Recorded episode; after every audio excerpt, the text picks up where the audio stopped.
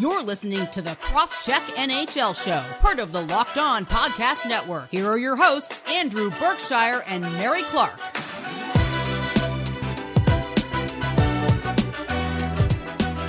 Hello and welcome to the Crosscheck NHL Show. My name is Mary Clarke. You can follow me on Twitter at Mary C. Clark.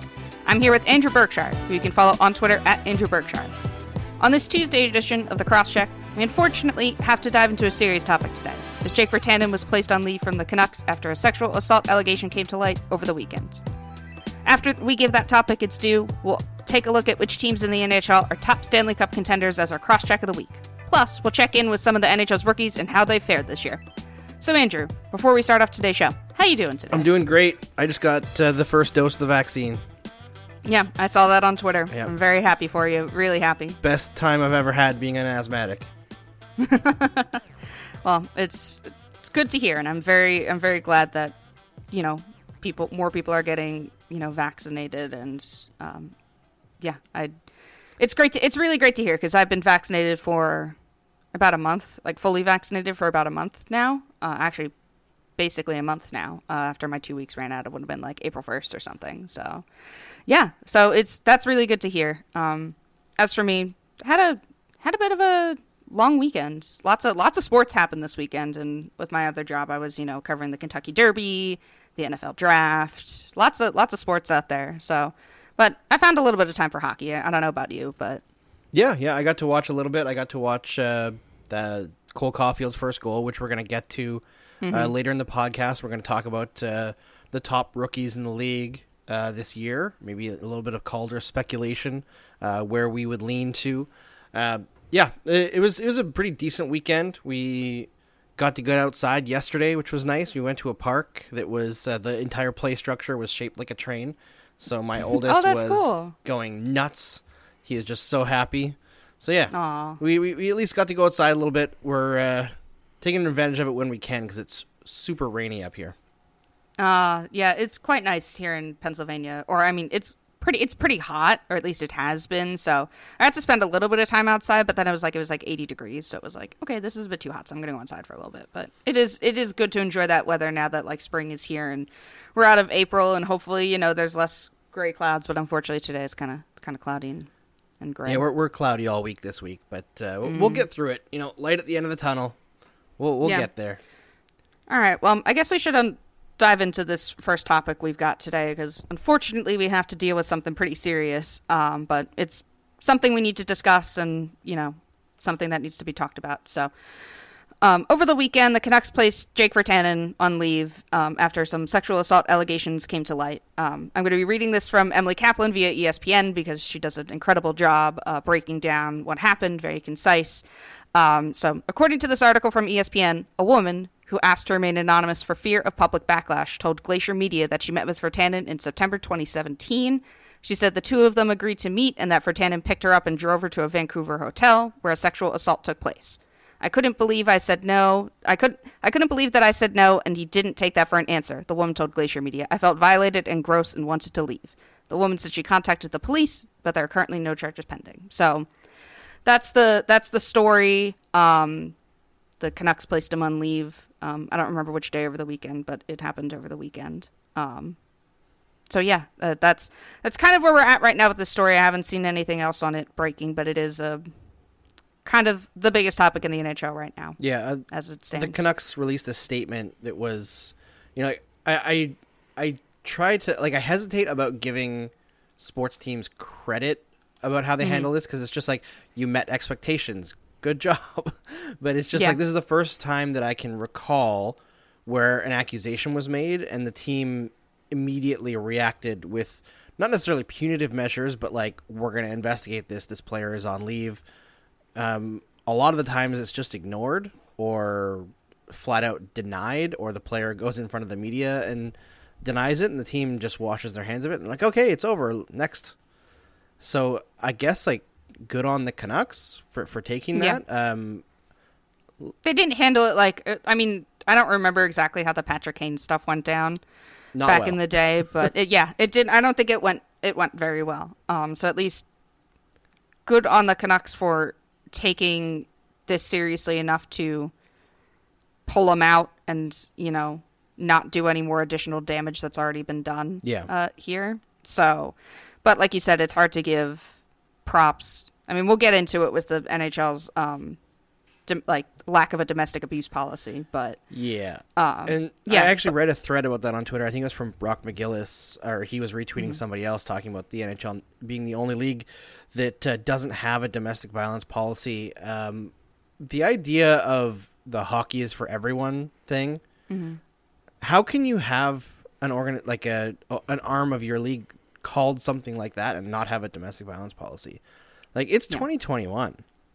Have something on the books, and like everyone knows why they don't right? Is because if somebody comes up with an accusation against a player that they don't want to have to take out, they can say, "Well, nothing's written in the rule book," right? They have wiggle room. Bettman is a lawyer, right? Like, there, Yeah. there it was the same thing with, with the Robin Lehner thing that went down earlier, and Lehner saying that like uh, he was shown something in writing, and everyone was like, "There's no way Gary Bettman would show something in writing about relaxing protocols because as soon as it's in writing, it's evidence, right?" It's uh, it's unfortunate. I I don't even know where to start with the league because it's so disappointing, and it seems like every time we get to a situation like this, they either come out with the most tone deaf statement or do nothing at all. And Yeah. so, like, I guess in that way, we have to give like special props to the Canucks for doing something when they weren't legally or, I guess, organizationally required to. But it's it's uh, really disappointing following the NHL and continuing to never see the progress on this type of issue. And for everyone, I remember like as soon as it came out, every single time, every time something happens like this, it's always you get the guys in the replies Mm-hmm. who are saying, "Oh well, there's no presumption of innocence anymore." Shut your mouth. Shut your mm-hmm. mouth. There's like Yeah. no woman comes out against a public figure to deal with the bull that comes in mm-hmm. there like that happens after this. It, Like if they're lying, they will hide as fast as possible and wi- withdraw. You know, like even if they're telling the truth, oftentimes they withdraw because it's just so much the abuse that they're taking. Like the amount of people who are willing to lie about something like this is infinitesimal. And yeah, the whole presumption of innocence thing, I like Samantha from the broadcast broadcast uh, had a tweet thread about this. She's a lawyer, and she was talking about like how that presumption of innocence uh, is just twisted, and people don't actually know what that means. It's a legal term. It doesn't have anything to do with how we should view with people. anything, yeah, And anything outside of that. also, yeah. like the idea that there's a presumption of innocence. For some reason, sexual assault cases is like the only thing where that actually holds. Where public opinion is like, I mean, not saying for some reason we know why misogyny, but it's like the only cases where that presumption of innocence is like in public opinion, people just assume that the woman is lying or that the man didn't do it. Whereas like if somebody is arrested for murder, the assumption is always that they did it, right? Mm-hmm. That's why the conviction rate for for capital crimes is like ninety eight percent or something like that, or ninety seven percent. So pretending that that presumption of innocence, which only applies to the court of law, uh, is gone because people believe survivors is so utterly ridiculous. Like, did you want to read the thread, uh, Mary, or do you want me to go through it? All right. You can go through it. I read it. Um, I read it off podcast. Um, so I, I do understand uh, what's being said here, but you can read it since you're the one that found it and shared All so I want to give credit to Sam from the broadcast because obviously she's a lawyer. I'm not, but this is what she said. She initially tweeted that the next person to invoke legal standards in a Twitter reply is going to have to confirm to me when they were appointed to the bench and what we and what we are in a matter uh, that has been called before the court. Uh, then she went on. Great, great clap. Yeah, she she uh, then went on in the thread. Everyone's entitled to a presumption of innocence in a court of law. This is a well-established legal tenet which applies within the scope of drumroll the legal system. As of today's date, that does not in fact include Twitter.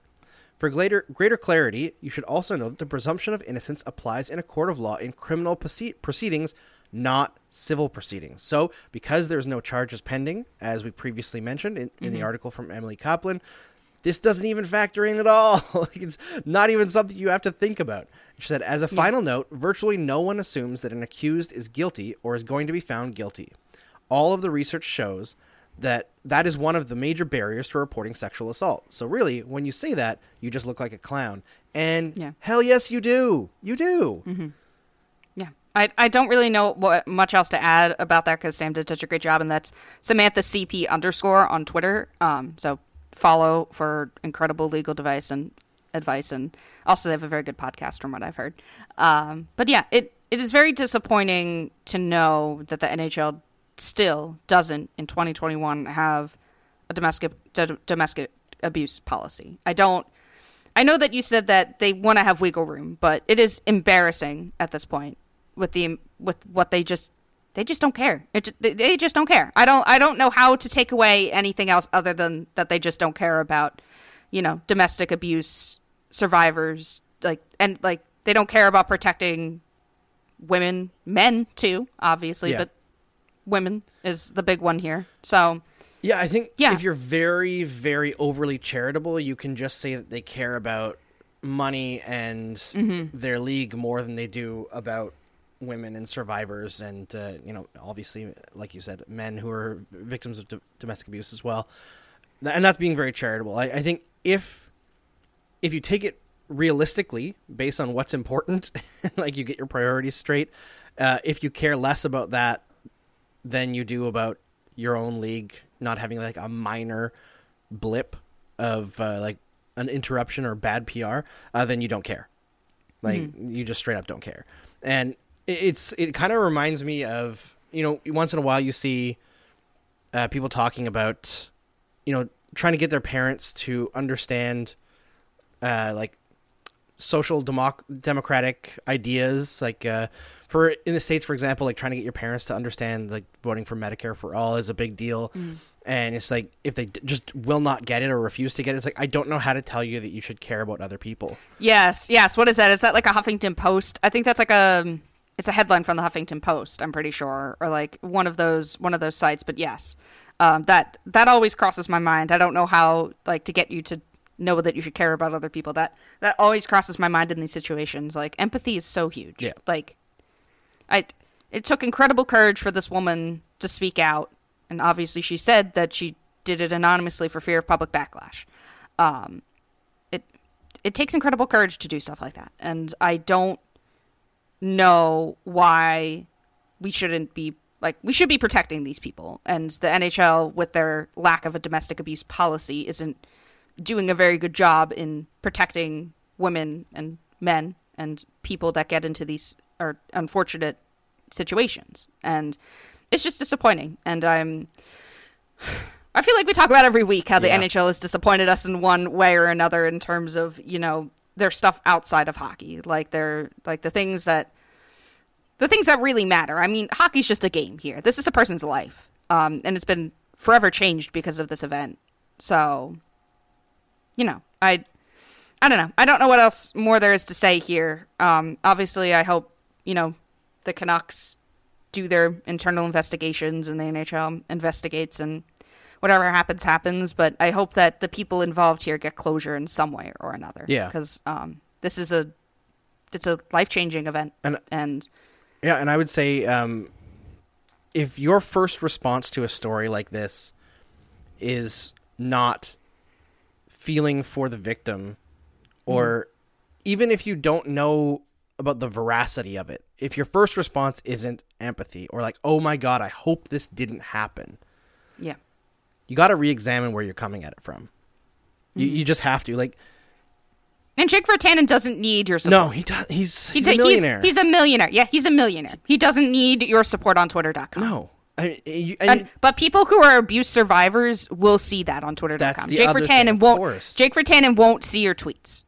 He won't. He's not going to be looking on Twitter to see your tweets defending him. But people that have been abused sexually, domestic abuse, all that stuff, they will see your tweets. And by the way, there's a lot of people who've suffered those abuses. Like it's not uncommon. Mm-hmm. I mean, that's the whole Me Too movement Yep. is about. So it's incredibly common, and it's very disappointing that we're still having these conversations.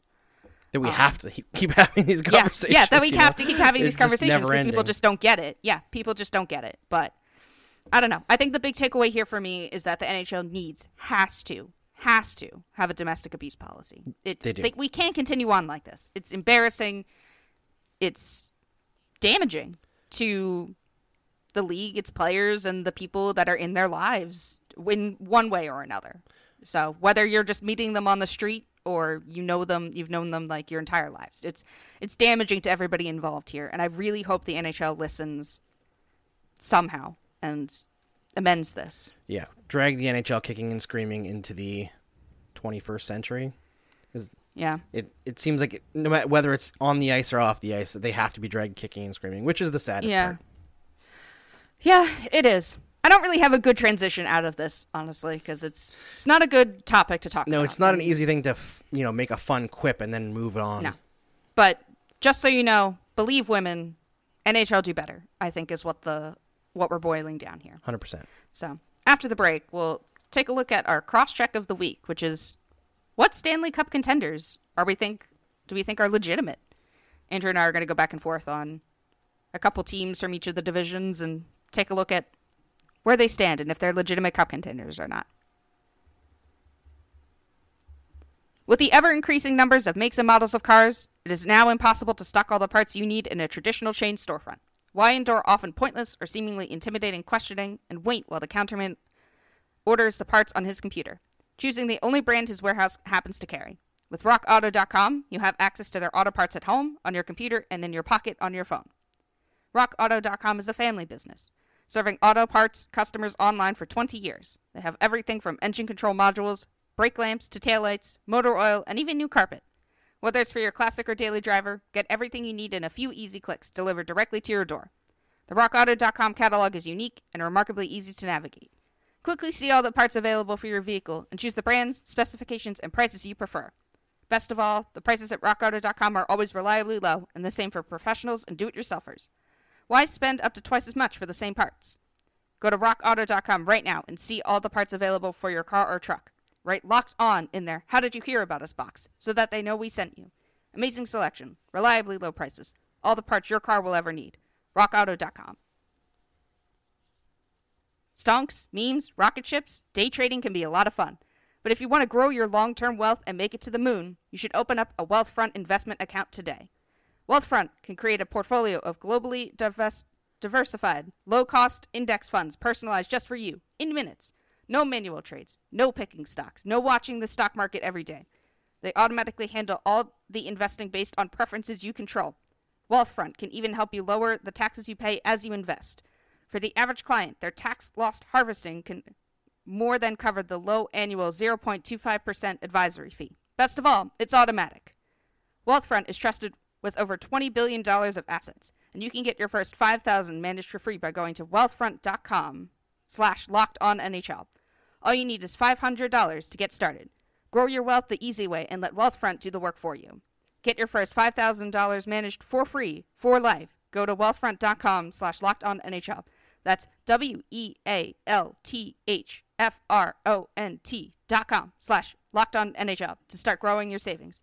Go to wealthfront.com slash locked on NHL and get started today.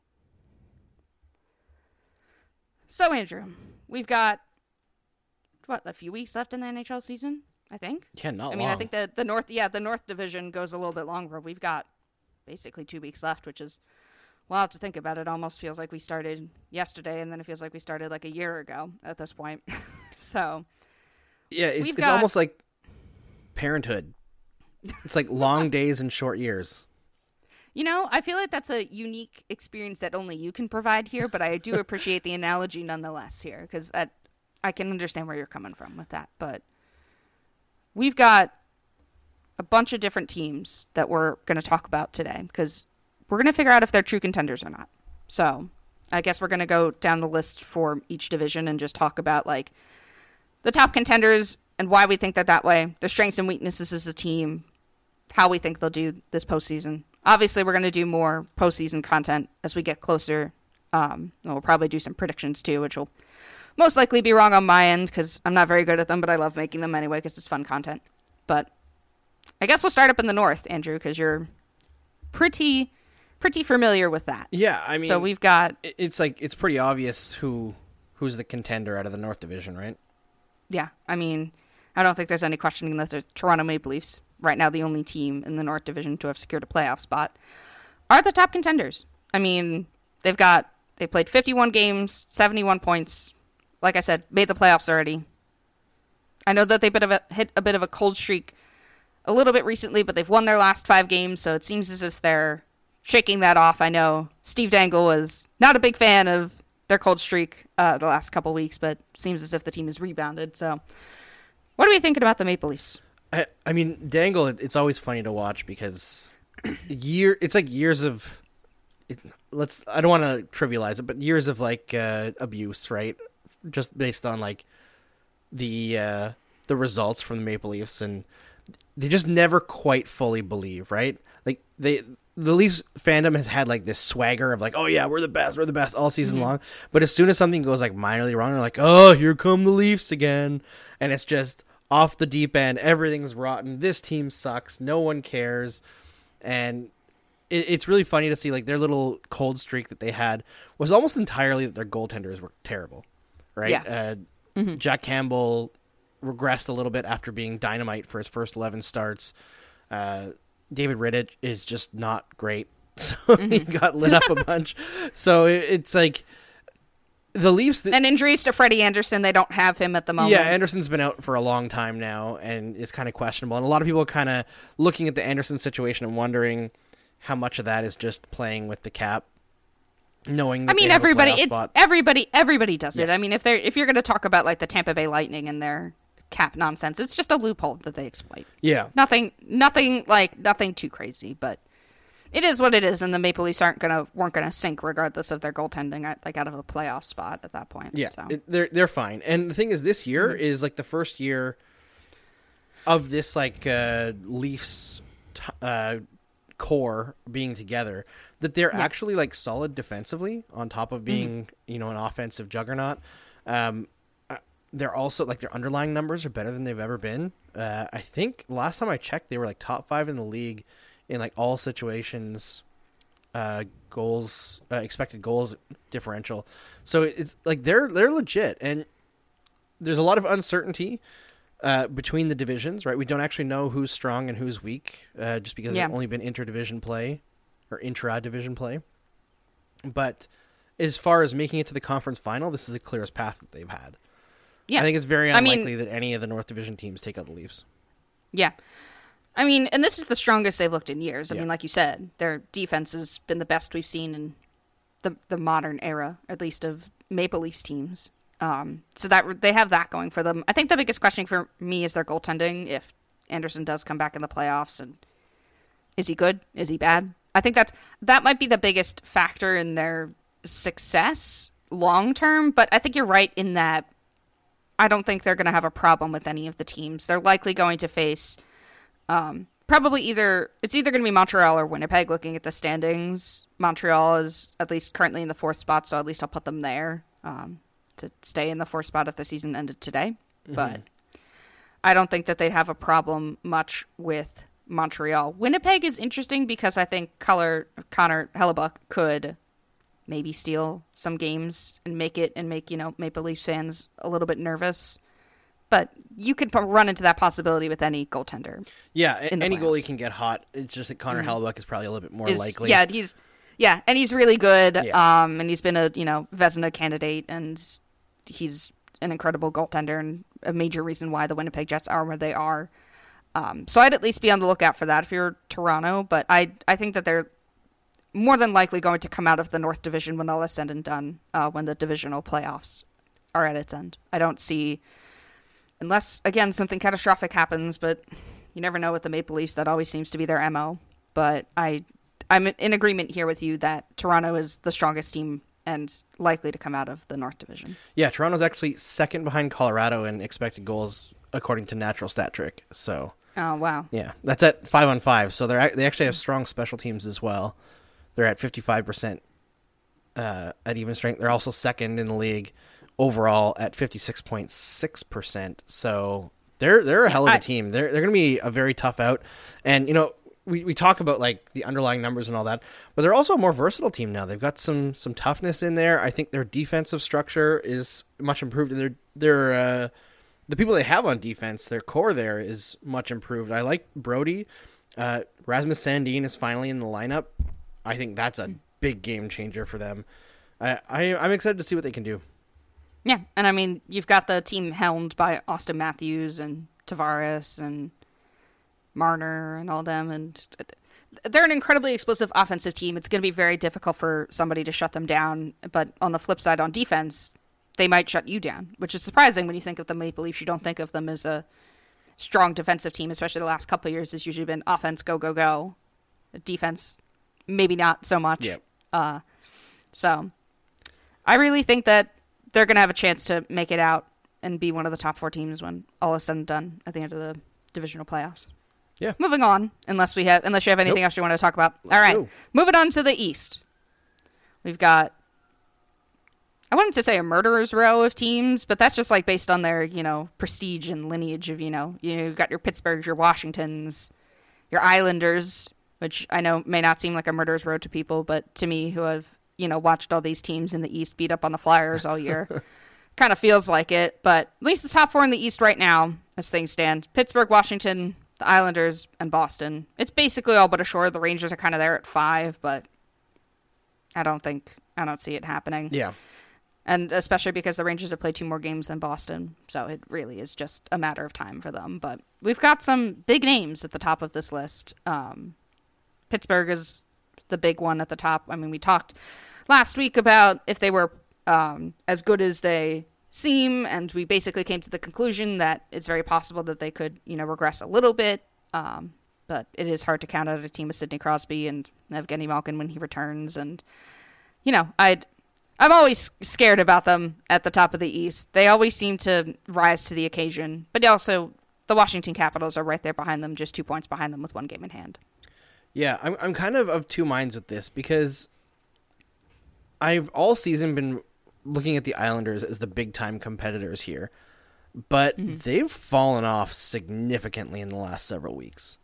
So Yeah. they're they're kind Which is surprising because we thought that their trade deadline Yeah. acquisitions were actually going to help them, and it's and it hasn't been the case so far, which has surprised me. Yeah, I mean, it might be one of those times where it's just like it kind of comes together right before the playoffs, but Mm. they're run out of racetrack here. And I think whenever you're a team that's really struggled, not just in terms of wins and losses, but your play on the ice falls off heading into the playoffs, it's not a good situation. If there's a, Mm-hmm. like a a long break, like even a week between the playoffs and the end of the season, might be a little bit of a different story, but I don't think we're going to get a long time between the end of the season and the beginning of the playoffs because of the delay, delays from games canceled due to COVID, right?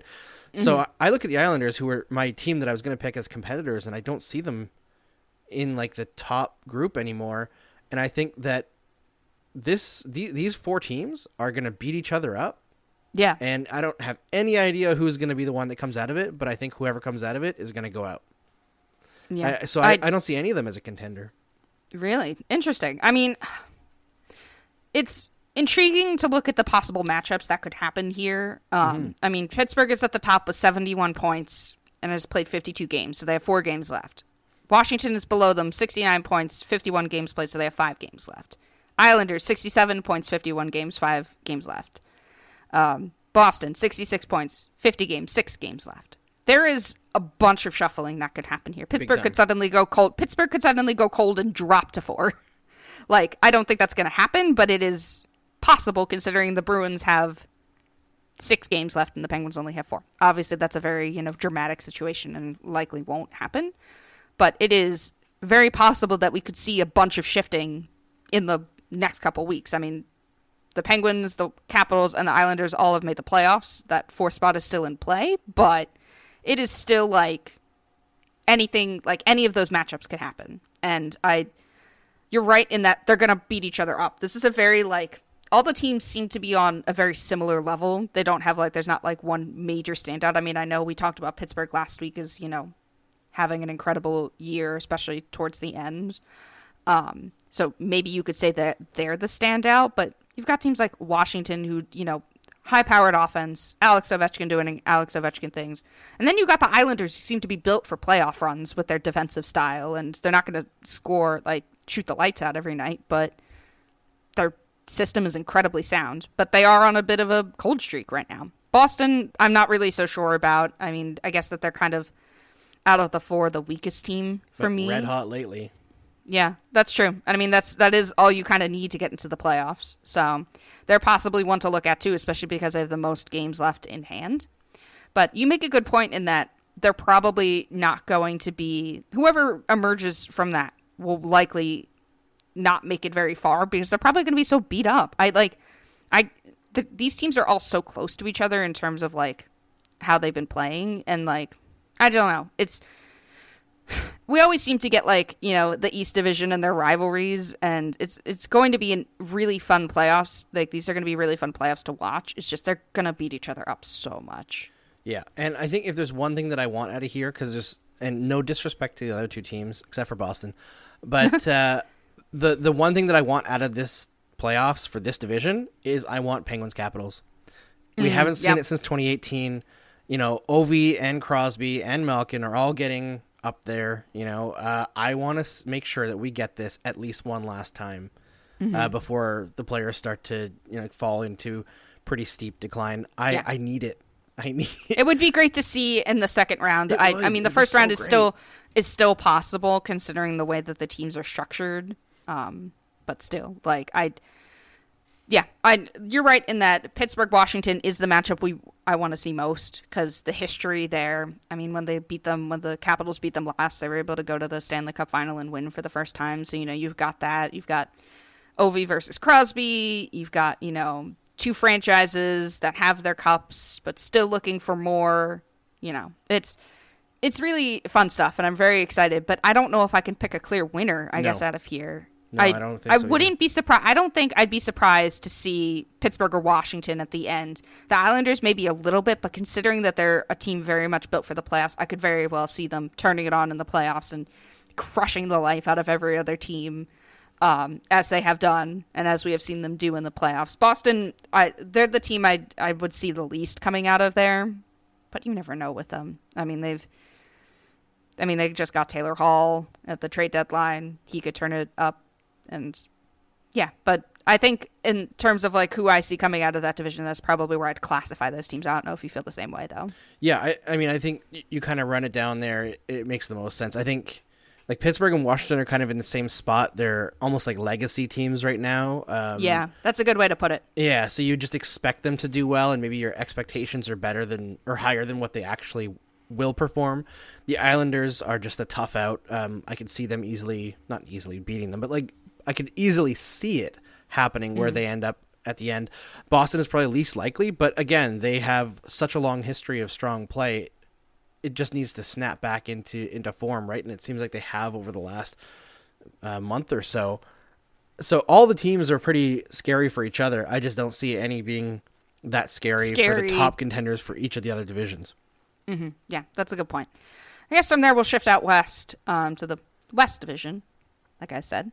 Uh, so we've got at the top Vegas, Colorado, Minnesota, and St. Louis is in that last playoff spot. But Vegas, Colorado, and Minnesota have all locked up playoff positions. Um, that last spot again is still in play between St. Louis and Arizona, but at this point, it feels almost like St. Louis is to lose because they've played 49 games to the Arizona Coyotes 52.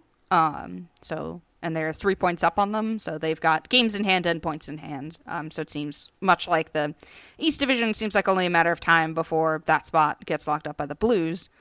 Um, but it's mostly a two horse race. I don't know. I don't want to discount um, Minnesota here, but we know who we're talking about in the West if we're talking about the top teams, and it is Vegas and Colorado. Yeah, I will discount Minnesota. no, no offense. I'm sorry, Minnesota. I'm so sorry. I love you, but no offense we're gonna to the discount to the Minnesota fans, especially the evolving Wild Twins, who I love and Mm-hmm. cherish all the data that they provide me with to do my job. But uh, yeah, uh, Colorado and Vegas are arguably the two strongest teams in the league to me. Um, they are so incredibly power like at every position they have depth. They're crazy. I think this is the hardest choice to make um, over who I think is like the top contender in the division. And as much as Vegas is incredible, I just think I lean a little bit towards Colorado. I think they have a bit more depth. Uh, their defensive depth is, I think, a little bit stronger at both ends of the ice. I mean, this it's I- really I- tough. I guess it might come down to goaltending. You know, I think Vegas has it there, but It's going to be much like the Penguins Capitals in the East. This is the one I want mm-hmm. so badly to see. Were we robbed of this last year? Yes, I can't Dallas Yes, robbed All right, that's it. right. Yes, Dallas robbed us of this last year, and boy, oh boy, I need to see this. I really do, and I hope it is the second round, like you know, a second round matchup. As long as you know, one of the other teams doesn't steal it away from us again. But this is the one I want to see. This is this is the I want to say you know the prince that was promised from Game of Thrones. I don't want to throw, but this is the this is the series we're promised, and we missed it last year, and I really really want to see it this year because both teams are incredibly offensively minded. Have so many good superstars. They're electric to watch. They're just fun. They're fun hockey teams, and it's a shame I haven't been able to watch a lot of them this year um, because I've been out west and it's been hard to watch other teams outside of your divisions like we've talked about, but they're just so fun to watch and they would make an incredible series and I really hope it happens and like you said, I don't know who out of them in a seven game series you could probably roll that a hundred times and get maybe 50-50. I don't do those types of numbers. I know other people in the stats community do. Um, so they probably have better, you know, predictions and models on that type of stuff. But to me, this it could be a toss up for me. I lean uh, Colorado too because I think at the beginning of the season I predicted them to be Stanley Cup, like the Stanley Cup champions. So I don't want to, I guess, go back on my prediction because I know they started off a little bit slow, but they've been rolling um, these last few months, and especially recently, they're seven and three in their last ten. Obviously, Vegas too is nine and one in their last ten, but I don't know. I I want it to be Colorado because I think that they've been chomping at the bit for some time, and it feels like that they're finally ready to take that next step. But Vegas, you never know. They've all they've always been there since their inception to make that step, and they made the Stanley Cup Finals and nearly won it in their first season. So that would also be an incredible story too. But it is it, it is definitely those two teams at the top for me, and I want to see that series so bad. I really hope that Minnesota or St. Louis or maybe Arizona doesn't ruin it for us. And I don't think they could. I, I know Dallas last year got very hot at the right time, and you know Colorado lost um, players a bunch due to injury. So I hope that doesn't happen this year, and I hope the two teams stay healthy because we deserve that matchup this year. Yeah, we do. I'm I'm really hoping for it. I think that it'll be an electric series if it happens, and I, I expect it to. I, I think that this the plus side of the divisional layout is that uh, for the most part we shouldn't be too surprised in the first two rounds. I say, I say that as a plus side in terms of like if you're betting, you know, it it kind of robs a little bit of the excitement away. I mean, hockey's always unpredictable, so there's still going to be that, but uh, I'm really excited for the possibility of Vegas, Colorado. I just think it's going to be crazy. I I expect Colorado to be the top team, but I wouldn't be surprised at all if Vegas wins. And you kind of want both teams to be rewarded, right? Because Yeah. Colorado has done such a great job. Like Joe Sakic, remember a couple years ago when everyone thought Joe Sakic was a dummy? Yeah. the, the Avalanche looked like they were in free fall, and Yeah. all of a sudden he's the best GM in the league. And then Vegas is so aggressive. Like, what team comes in and in their first couple years as a team trades for the best forward from two different teams in uh, Montreal and Ottawa? You know, gives up a bunch of future. And both of them end up fantastic on the same line. Yeah. you know, like Stone It sets a very high bar. crushing It sets a very high bar for Seattle when they join the league. it really does. You know, Seattle. Oh boy. they better be aggressive. We want to see it. But Uh, uh, yeah. yeah. I think that that division it's not settled at the top, but uh, the top two teams are settled. Yeah, basically. And it is a shame though that with the way that the playoff format is situated this year that they won't be the conference final matchup like we all were hoping. Um, they're going to be the round before if it if it happens. So, it is it is disappointing to see because, you know, that is those feel like the two biggest teams in I guess the western half of the league. I don't know how it's going to be situated this year in terms of are they going to put like what the west and the central are they going to like the winner from the west and the winner from the central plays each other? Is that how the format's going to go and then what the east and the north play each other? I actually have I- no idea. I, I haven't looked into That- it. I'm- because I'm, hoping that I know just this is a bit off scramble topic. I I know this has been off topic, but I do wonder what they're gonna do with like you know like the Prince of Wales Trophy and like the the trophies that they award to the winner that comes out of each like uh, conference. What are they gonna do this year? There's no conferences.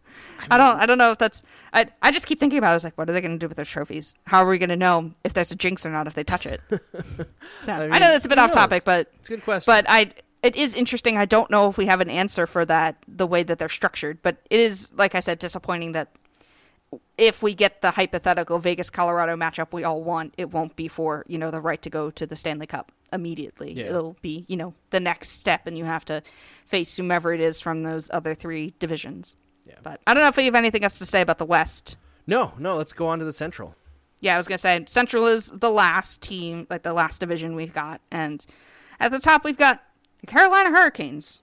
Not surprising in terms of like them being at the top, but it is a bit interesting that they've you know been able to hold themselves over over Tampa Bay throughout the entire year. But then you've got under them Tampa Bay, then Florida, and then the last spot, like I said, still up for grabs between Nashville, Dallas, not Chicago. I don't think. Yeah, At this I think. Florida is certainly capable of throwing a wrench in there and Mm-hmm. unseating one of those top two teams before we get to see If you had to- Tampa Bay.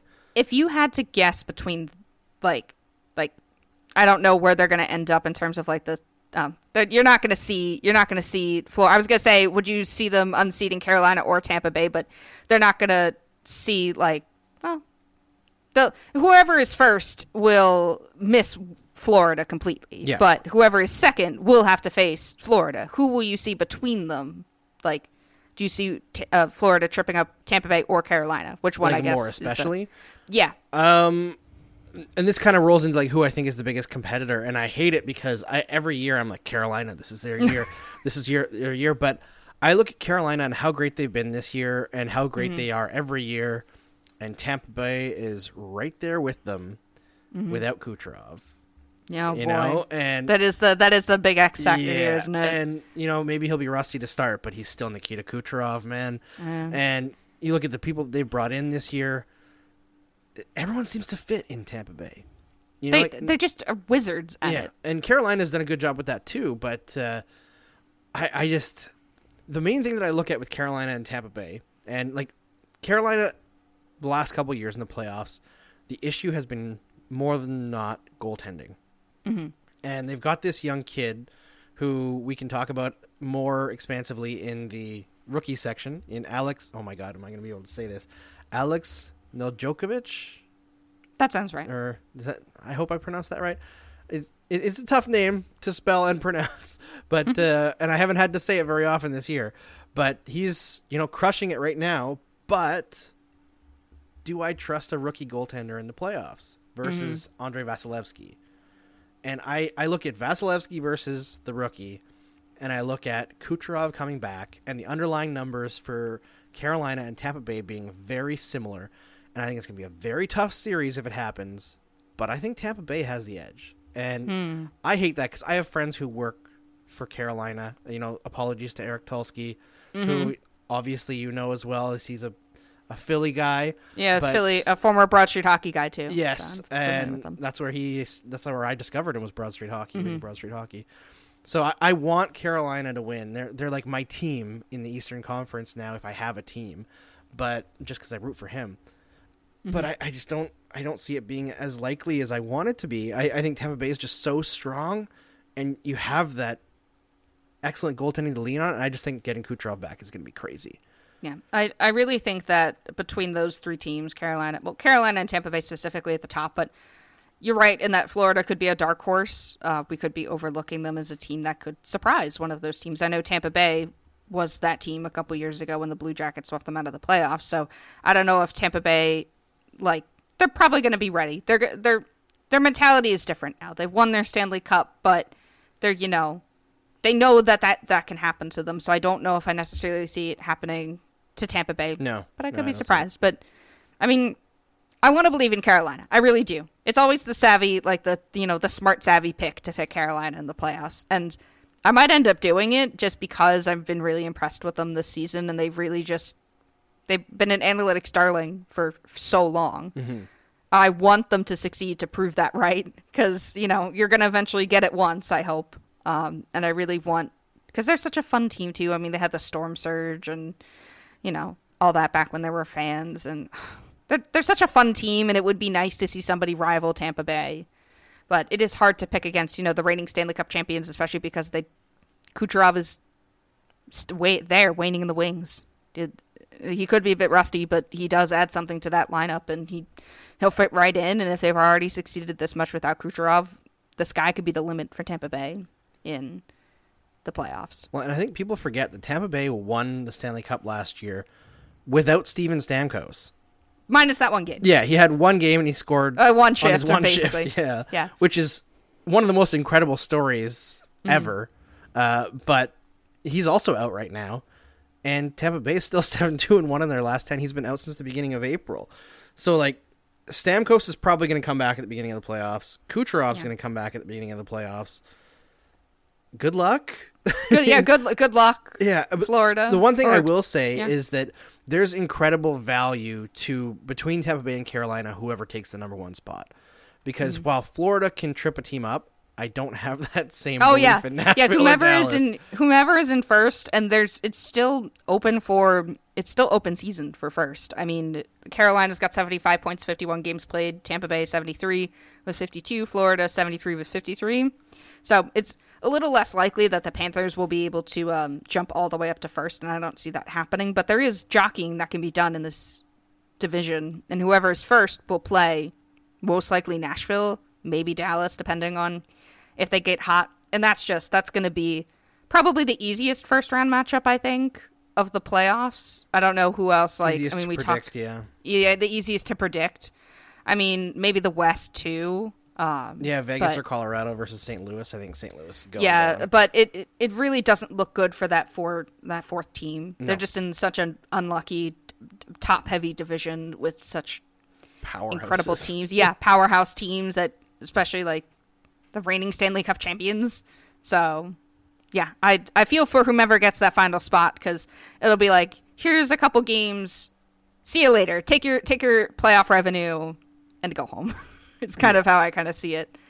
Um, I don't know if you have anything else to add in terms of you know the Central, but I think this is I think this is good. I think we broke down the top teams, and I'm really excited for the playoffs now. I don't know about you. Same. I'm, I'm like just looking at the matchups now, having gone over it, and because you kind of get lost in the grind of the season sometimes, especially when you're covering it.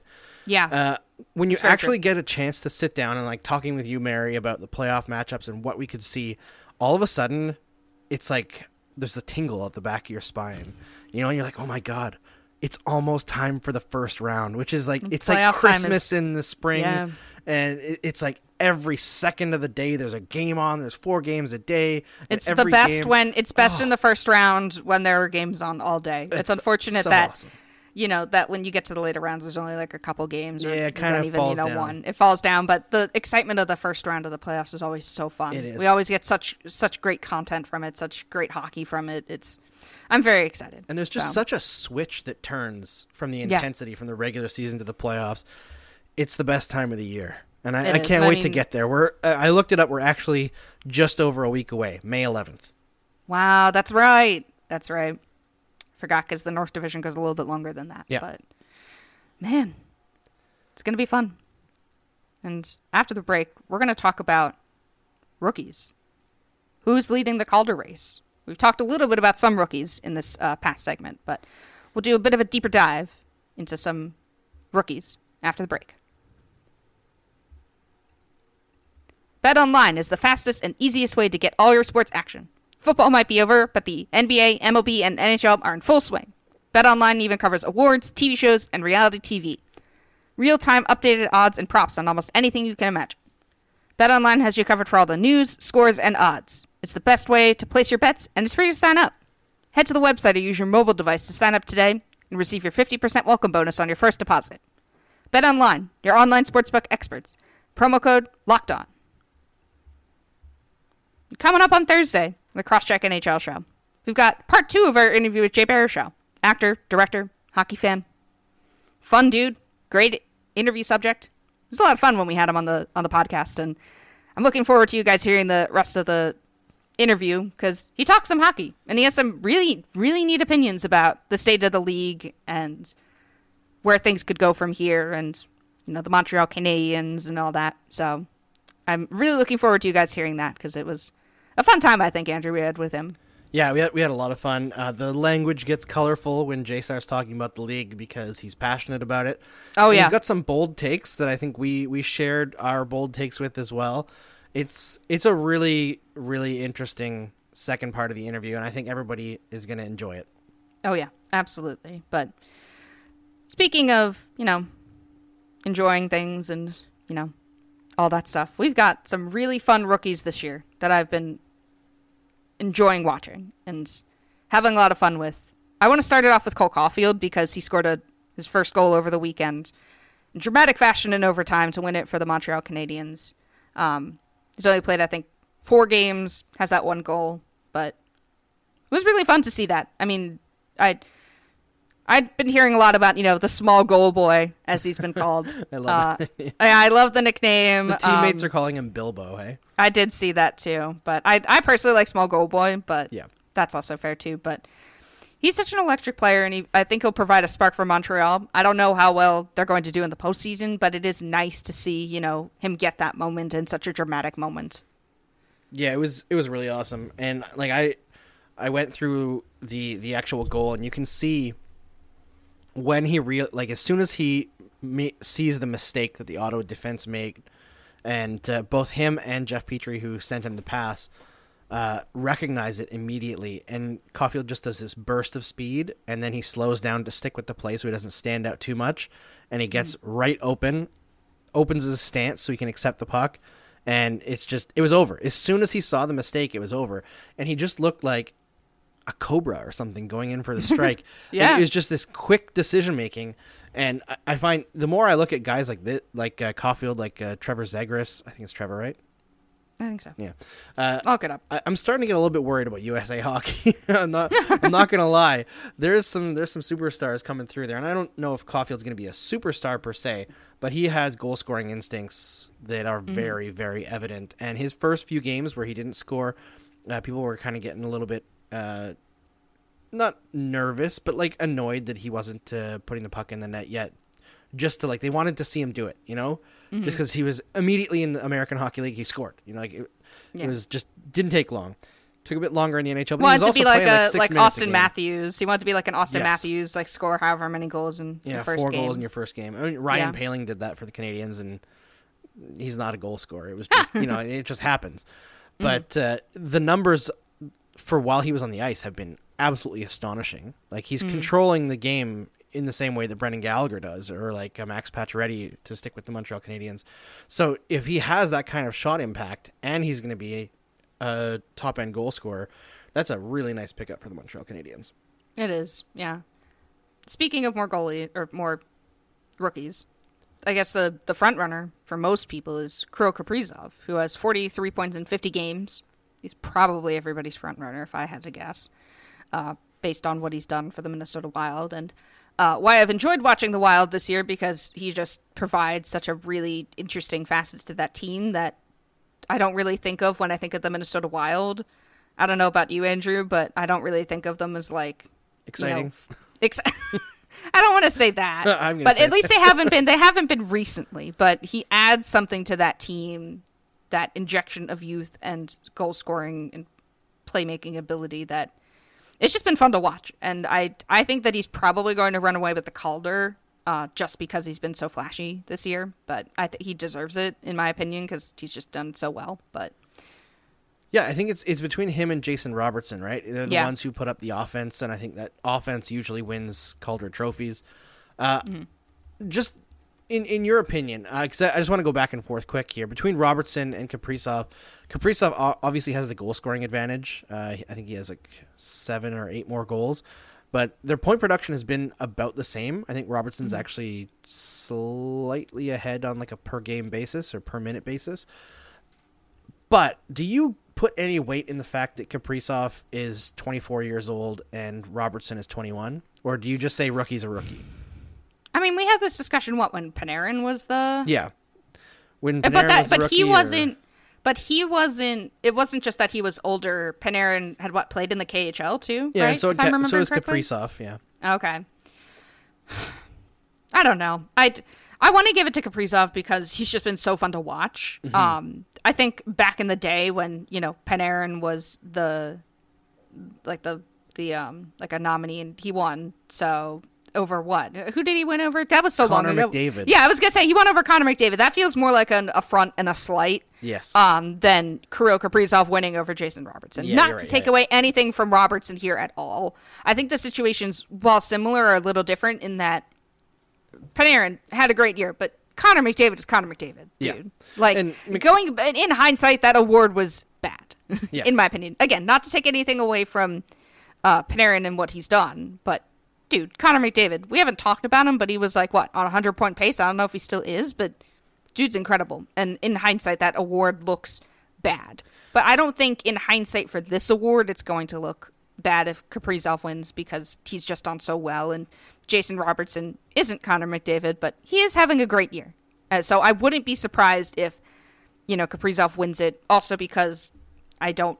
I don't know if this is necessarily how people should award things, but we've set the precedent before with, you know, the Minnesota Wild are going to make the playoffs and the Stars might not. So I don't know if that will contribute in the um, the people who vote on these awards factor in that, but it's very possible that it would. Yeah, I think that mostly factors into the Hart, right? And I've Yeah. I've kind of been on the side of if you make the playoffs, you have a better chance at the Hart. And I, I know a lot of people get angry at me, but like if you read what the Hart is supposed to be, it's most valuable to their team, right?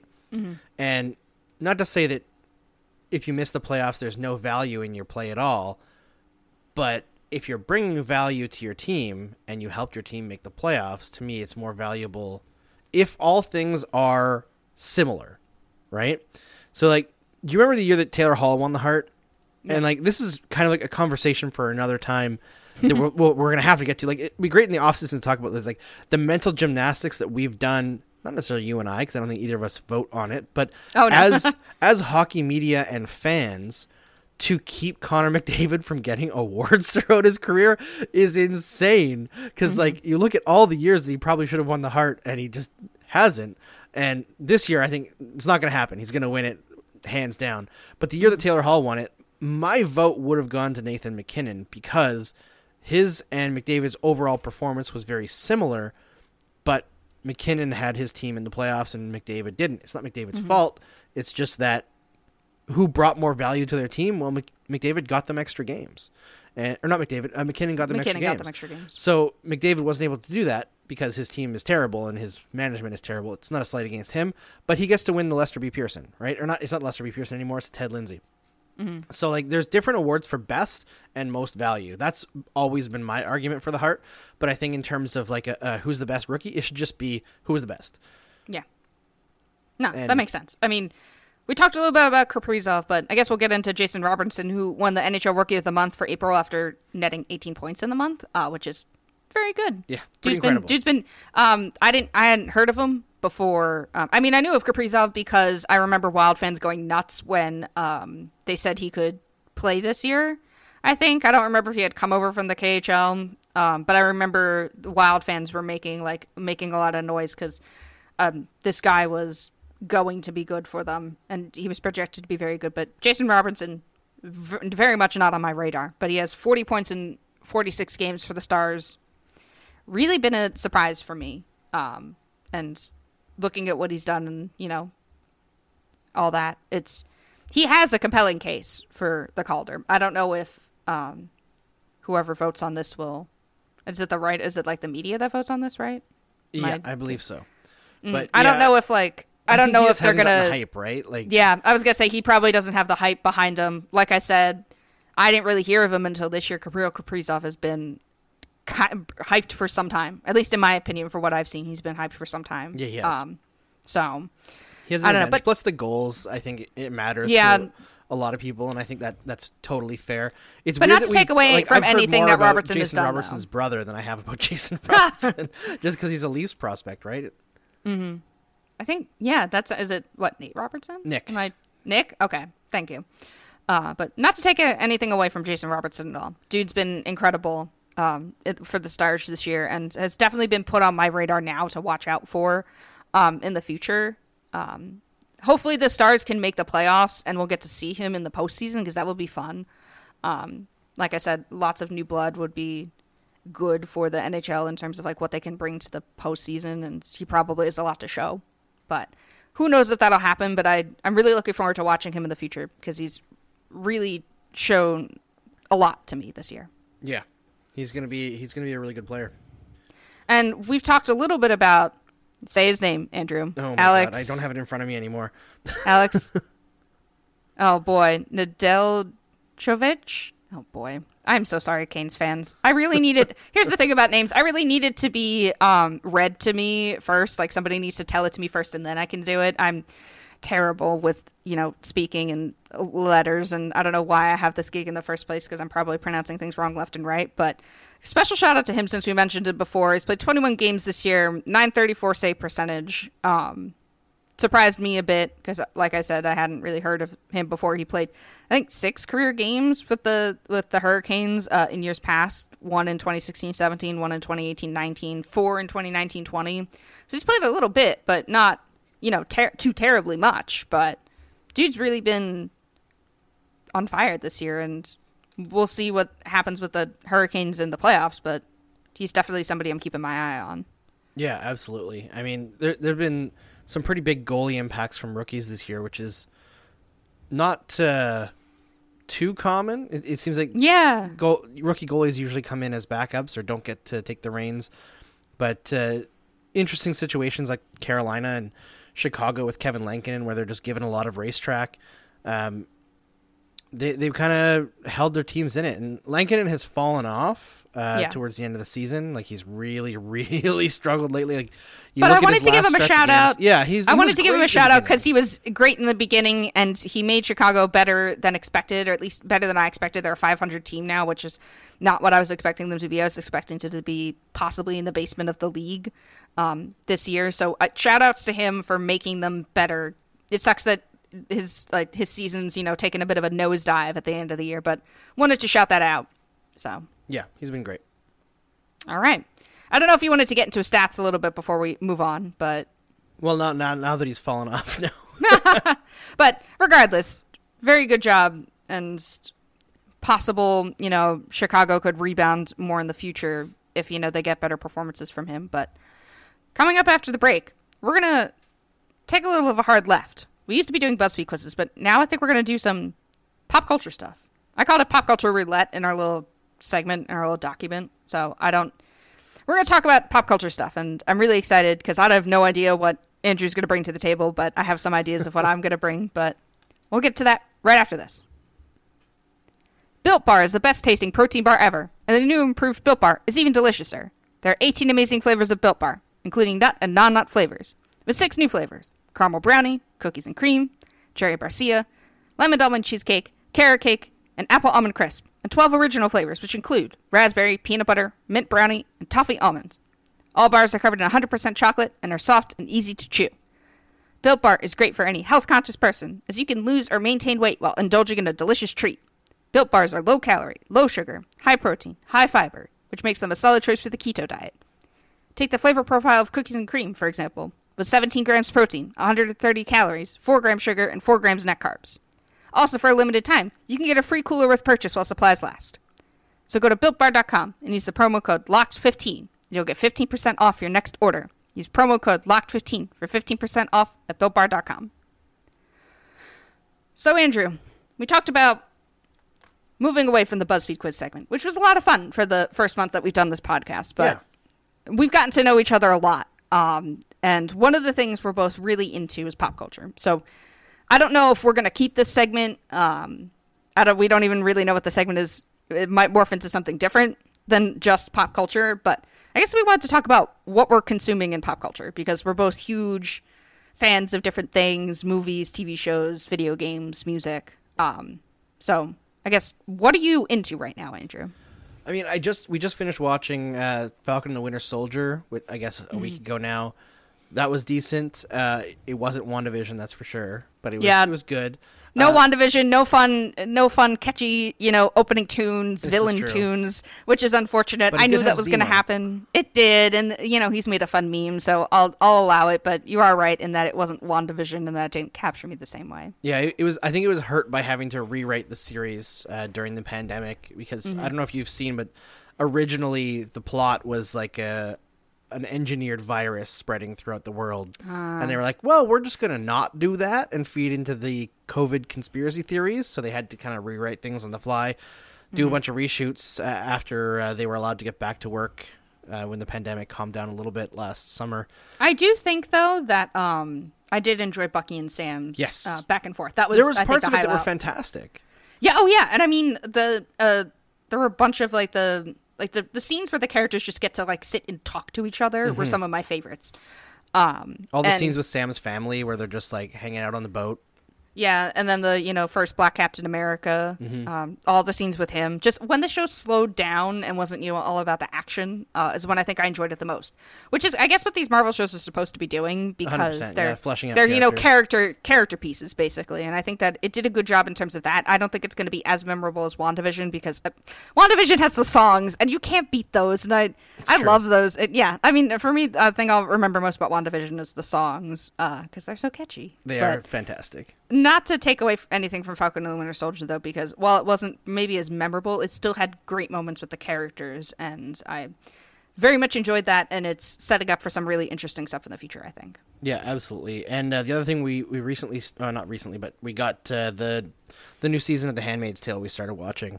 Ooh. So you know, everyone in the house is depressed now because it's one of the hardest shows to watch. It's great. Mm-hmm. It's like well written, well acted, but man, it, it's tough.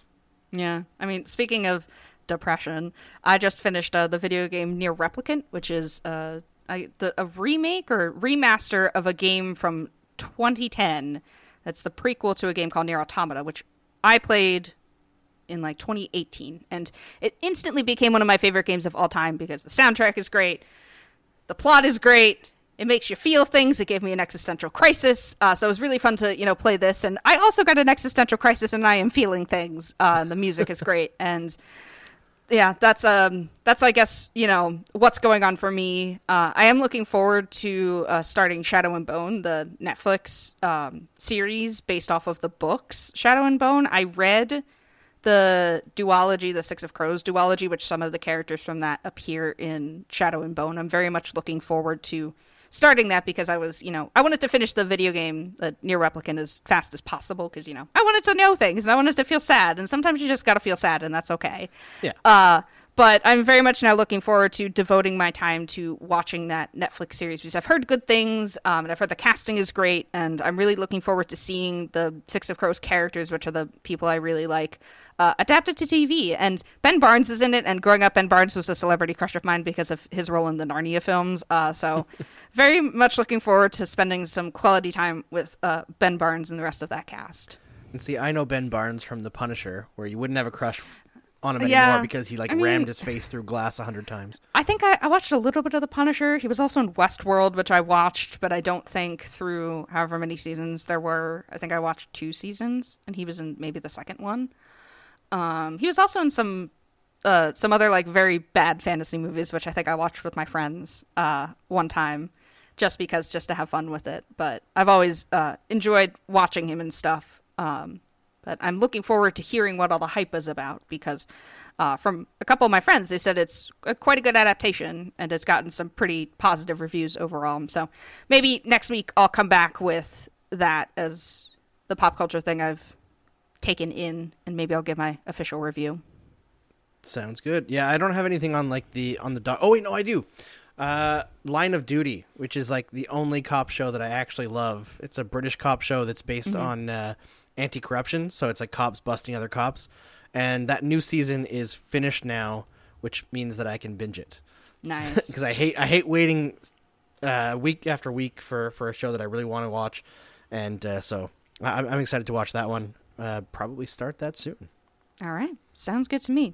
And that is all we have for you today on the Cross-Check NHL show as part of the Locked On Podcast Network. Make sure to follow us on your podcast platform of choice, from Apple to Odyssey to Spotify, and rate and review us while you're at it. You can follow the pod at Crosscheck NHL on Twitter, me at Mary C. Clarke on Twitter, and Andrew at Andrew Berkshire on Twitter. We'll be back on Thursday with some more puck talk and the rest of our interview with actor and director and hockey fan Jay Baruchel. See you next time. Get all the sports news you need in under 20 minutes with the Locked On Today podcast. Host Peter Peter Bukowski updates you on the latest news in every major sport with the help of our local experts. Follow the Locked On Today podcast on the Odyssey app or wherever you get your podcasts.